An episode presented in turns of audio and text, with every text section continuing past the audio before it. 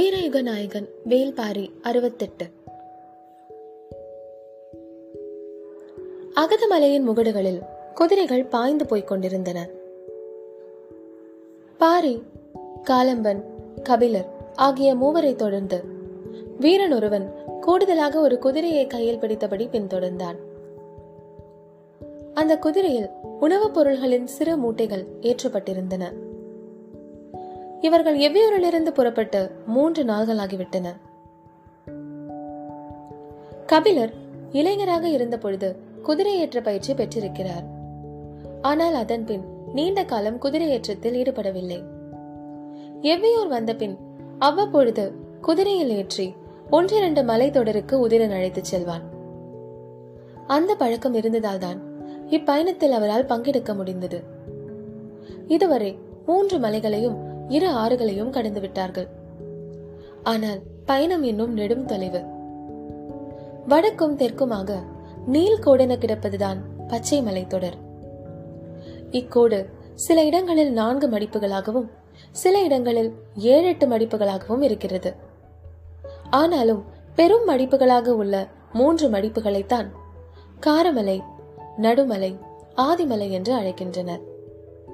இம்மலைத்தொடரில் உள்ள முகடுகளும் துண்டிக்கப்பட்ட தனிக்குன்றுகளும் எண்ணில் அடங்காதவை. இவற்றுக்கிடையில் வழிந்தோடும் ஆறுகளை கணக்கிட முடியாதுதான். ஆனாலும் பேராறுகளுக்கு பேர் சூட்டியிருந்தனர். இந்நீள் மடிப்பு மலைத்தொடரின் வட எல்லை முதல் தென்னெல்லை வரை இருப்பவர்கள்தாம் பதினான்கு வேலூர் குடியினர். இம்மலைத்தொடரின் சிறு பகுதியில்தான் பரம்பு நாடு இருக்கிறது. ஏறக்குறைய அதன் நடுவில்தான் எவ்வியூர் உள்ளது. எவ்வியூரிலிருந்து குதிரையில் புறப்பட்டால் பரம்பின் வடக்கு எல்லையை சென்றடைய எட்டு நாள்கள் ஆகின்றன. ஐந்து நாள் பயணத்தளவில் காழகமலை உள்ளது. அதன் அடிவாரத்தில் இருப்பதுதான் உப்பரை அதனை நோக்கிய பயணத்தின் மூன்றாம் நாள் அகதமலையில் பயணித்துக் கொண்டிருந்தனர். கபிலர் இதுவரை பரம்பின் காடுகளை நடந்துதான் கடந்துள்ளார். முதன்முறையாக அகல விரிந்து கிடக்கும் பெரும் காடுகளை மலைச்சரிவின் இருபக்கமும் பார்த்தபடி விரைந்து கொண்டிருக்கிறார். பரம்பின் அரண் போன்ற அமைப்பு என்ன என்பதை காணும் காட்சிகள் உணர்த்தி கொண்டிருந்தன. இயற்கையின் பெருவிரிப்பிலிருந்து பார்வையை விளக்க முடியாமல் கவனமாய் கடிவாளத்தை இழுத்துச் செல்ல வேண்டியிருந்தது. காடுகளின் மீதான வியப்பு ஏதும் காலம்பனின் கண்களில் இல்லை. வனத்தின் ஆதி பிளவுகளிலோடு உழைத்து வந்தவன் அவன். பாசி படர்ந்து குளுமை எரிய ஈரப்பாறையையும் வெக்கையை உமிழ்ந்து தள்ளும் கரும் பாறையையும் இரு தோள்கள் எனக் கொண்டவன். அவனது வியப்பெல்லாம் முன்னால் விரைந்து சென்று கொண்டிருக்கிற பாரி எவ் அடையாளங்களை பாதைகளாக்கி கடந்து கொண்டிருக்கிறான் என்பதுதான். குதிரைகள் இலைப்பார சிற்றோடையின் அருகில் நின்றான் பாரி. ஓடையில் நீர் சிரித்து ஓடிக்கொண்டிருந்தது இவ்வாண்டு கோடையின் உக்கிரம் மிக கடுமையாக இருக்கும் என்று சொன்னபடி நீரினை அள்ளி பருகினான். அப்பொழுதுதான் குதிரையை விட்டு இறங்கிய கபிலர் இடுப்பில் கைகளை வைத்து முதுகை பின்புறமாக வளைத்து கொடுத்தபடி கேட்டார். கோடையின் கடுமை அதிகமாக இருக்கும் என்று எப்படி சொல்கிறாய்?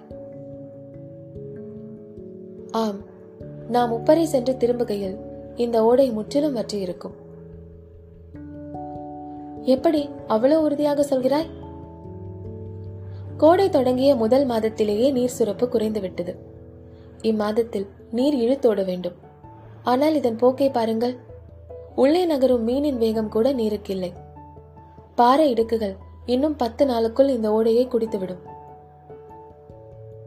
பாறையின் ஒவ்வொரு சொல்லும் ஒவ்வொரு கணிப்பினை சொல்லிக் கொண்டிருந்தது. சிற்றோடைகள் வற்றி முடித்த வேகத்தில் ஆறுகள் காயத் தொடங்கும் என்று சொல்லியபடி ஓடையை கடந்து மீண்டும் குதிரையில் ஏறினான். இந்த ஓடைதான் அகதமலையின் எல்லை. இதனை கடந்தால் தொடங்குவது வெப்புமலை. சற்றே செங்குத்தாய் மேலேற வேண்டும் என்று சொல்லியபடி சிறிது தொலைவு மேலேறியவுடன் கை நீட்டி காண்பித்தான். இறங்கு மலையில் வெகு தொலைவில் பாறையின் மீது வெள்ளை விழுதாக சிறுத்த நீர் செங்குத்தாய் இறங்குவது தெரிந்தது. அதோ தெரிகிறதல்லவா? அந்த அருவியில் பெருவெள்ளம் கொட்டும். ஆனால் அதனை தொடர்ந்து ஓடும் மாற்றை கண்ணால் பார்க்கவே முடியாது. இந்த அடற்காட்டில் மரங்களுக்கூடே அது முழுமுற்றாக மறைந்துவிடும். எனவே இதற்கு மறையாறு என்று பெயர். குதிரையை நிறுத்தி காலம்பனும் கவிழரும் அந்த அடற்காட்டினை பார்த்தனர். பாரி சொன்னான் இக்காட்டில்தான் வேறெங்கும் இல்லாத ஒரு உயிரினம் உள்ளது. நெடுங்காத முயல்தான் நீங்கள் பார்த்திருப்பீர்கள். ஆனால் இங்கு மட்டும்தான் எலிகளின் காதனை போன்ற குறுங்காது முயல் உள்ளது. அதன் குருதியில்தான் பரம்பின் வீரர்கள் பிடித்து நிற்கும் வில்லின் நான்கள் ஊற வைக்கப்படுகின்றன. அருவியை பார்த்து கொண்டிருந்த காலம்பனும் கபிலரும் வியப்பு நீங்காமல் பாரியின் பக்கம் திரும்பினர். பாரி சொன்னான் சமவெளி மனிதர்கள் பயன்படுத்தும் வில்லின் ஆற்றலை விட மலைமக்கள் பயன்படுத்தும் வில்லின் ஆற்றல் மிக வலிமையானது. மலைமக்களில் மற்றவர்கள் பயன்படுத்தும் வில்லிலிருந்து அம்பு போய் சேரும் தொலைவை விட மூன்று மடங்கு தொலைவுக்கு பரம்பின் வீரன் பயன்படுத்தும் அம்பு போய் சேரும். அதற்கு முக்கியமான காரணத்தில் ஒன்று வில்லில் பூட்டப்படும் நாணின் இழுவை திறன். நாங்கள் பயன்படுத்தும் நரம்பினை குறுங்காது முயலின் குருதியில் ஊற வைத்து விடுவோம். இழுத்து தள்ளும் அதனது விசை அளவிட முடியாததாக இருக்கிறது. வியப்பு நீங்காமல் பார்த்து கொண்டிருந்த இருவரும் இப்பொழுது குதிரையை நகர்த்தியே ஆக வேண்டியிருந்தது. ஏனென்றால் பாறை பேசியபடி முன்னால் போய்க் கொண்டிருந்தான். வெப்பமலையின் வடபுற இறக்கத்தில்தான் சூலூர் இருக்கிறது. இன்றிரவு தங்கள் அங்குதான். மூன்று நாள் பயணத்தின் வழியில் ஊர்களே இல்லை. மிக தள்ளி ஒன்றிரண்டு குன்றுகளை தாண்டித்தான் ஊர்கள் இருந்தன. அங்கு போய் திரும்பினால் மிக காலம் தாழும் என்பதால் வழியில் உள்ள குகை தலங்களிலேயே தங்கினர் இன்றுதான் ஊரினில் தங்கப் போகின்றனர். பாரியின் வருகை ஊர் மக்களை மகிழ்ச்சி கூத்தாடச் செய்யும். வந்த மறுநாள் காலையிலேயே புறப்படுவது இயலாத செயல். ஆனால் புறப்பட்டே ஆக வேண்டிய நிலையை எடுத்து சொல்லி புரிய வைப்போம். என்றுதான் பாரி அதனை நோக்கி போய்க் கொண்டிருந்தான். குதிரைகள் ஏற்றத்தில் மிகவும் மெதுவாக ஏறின. காலம்பண்ணின் குதிரை ஒரு நாளில் இரண்டு முறை மாற்றப்பட்டது. பயண வழியில் நீண்டு கிடக்கும் படற்பாறை இருந்தது. குதிரையை விட்டு இறங்கினான் பாரி. அருகில் வந்ததும் மற்றவர்களும் இறங்கினர். சமதள பாறையாகத்தானே இருக்கிறது.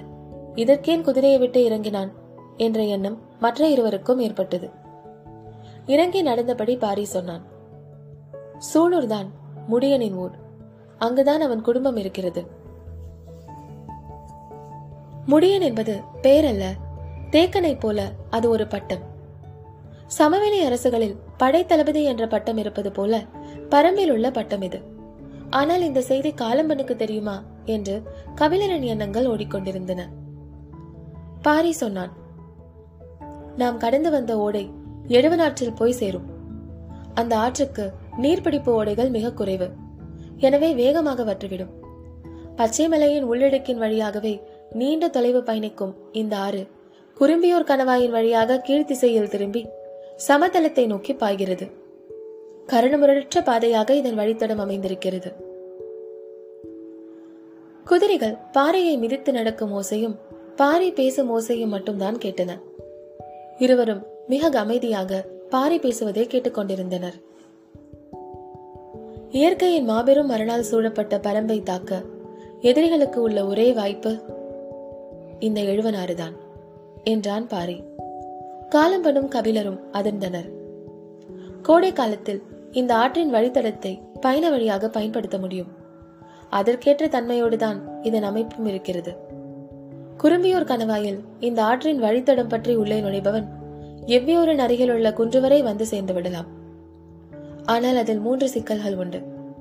ஒன்று பரம்புக்குள் இப்படி ஒரு வழித்தடம் இருக்கிறது என்பது வெளியாட்களுக்கு தெரிய வாய்ப்பே இல்லை.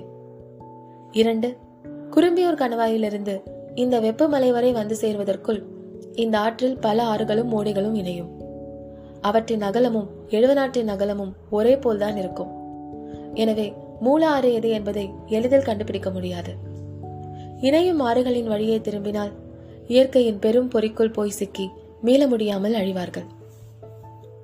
மிக சரியான வழியை துல்லியமாக கண்டறிந்து பல நாள் பயணப்பட்டு இந்த வெப்பமலையை அடைந்து விட்டார்கள் என்று வைத்துக் கொண்டால் கூட அதன் பிறகு இதை கடந்து ஒருவன் கூட எவ்வியூரை நோக்கி தென் திசையில் சென்றுவிட முடியாது. என்றான் பாரி. குதிரைகள் படற்பாறையை நடந்து கடந்து விட்டன. மேலேறி பயணத்தை தொடர்வோம் பொழுதாகிக் கொண்டிருக்கிறது என்று சொல்லி குதிரையின் மேல் ஏறினான். காரணம் தெரியாமல் குதிரையின் மீது ஏற மற்ற இருவருக்கும் மனமே இல்லை. முதல் முறையாக காலம்பன் பாரியின் சொல்லை மறுத்து நின்றான். குதிரையில் ஏறியபடி பின்னால் திரும்பி பார்த்த பாரி கடிவாளத்தை இடது பக்கமாக இழுத்தபடி அவர்களை நோக்கி திருப்பினான். குதிரை கனைத்தபடி திருப்பியது. ஏனென்றால் இங்குதான் சூலூர் இருக்கிறது.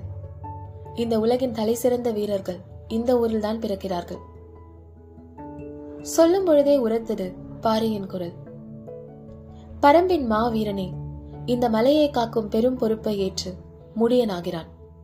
இதுவரை முடியன் பட்டத்தை ஏற்றவர்கள் அனைவரும் சூளூர்காரர்களே பரம்பில் உள்ள மற்ற வீரர்கள் குறுங்காது மேலின் குருதியில் ஊற வைத்த நானேற்றி எய்யும் அம்பின் தொலைவை வெறும் நரம்பில் நானேற்றி சூளூர்காரர்கள் எய்து முடிப்பர். காலம்பனும் கபிலனும் வியந்து நிற்க பாரி மீண்டும் கேட்டான். இன்றைய நிலையில் பரம்பில் வில்வித்தையில் மாவீரன் யார் தெரியுமா? சற்றும் எதிர்பாராத கேள்வியாக இருந்தது. என்ன சொல்வது என்று தெரியாமல் ஒருவரை ஒருவர் பார்த்தனர். நீலனின் திறனை பற்றி தேக்க நிறைய சொல்லியுள்ளார். உதிரனின் ஆற்றலை பற்றிய பேச்சு வந்த பொழுது வாரிக்கையன் சொன்ன செய்திகள் மிகுந்த வியப்பினை ஏற்படுத்தின. ஆனாலும் முடியனை பற்றி இதுவரை யாரும் எதுவும் பேசியதில்லை. இப்பொழுது பாரி சொல்லும் குறிப்பிலிருந்து பார்த்தால் முடியனாகத்தான் இருக்கும் என்று தோன்றியது. அவர்களிடம் விடையை எதிர்பார்க்காமல் பாரி சொன்னான். அந்த மாவீரனின் பெயர் இரவாதன். முடியனின் ஒரே மகன். இன்றிரவு நமக்கான விருந்தினை ஏற்பாடு செய்து காத்திருப்பான். காலம் தாழ்த்தாமல் குதிரை ஏறுங்கள்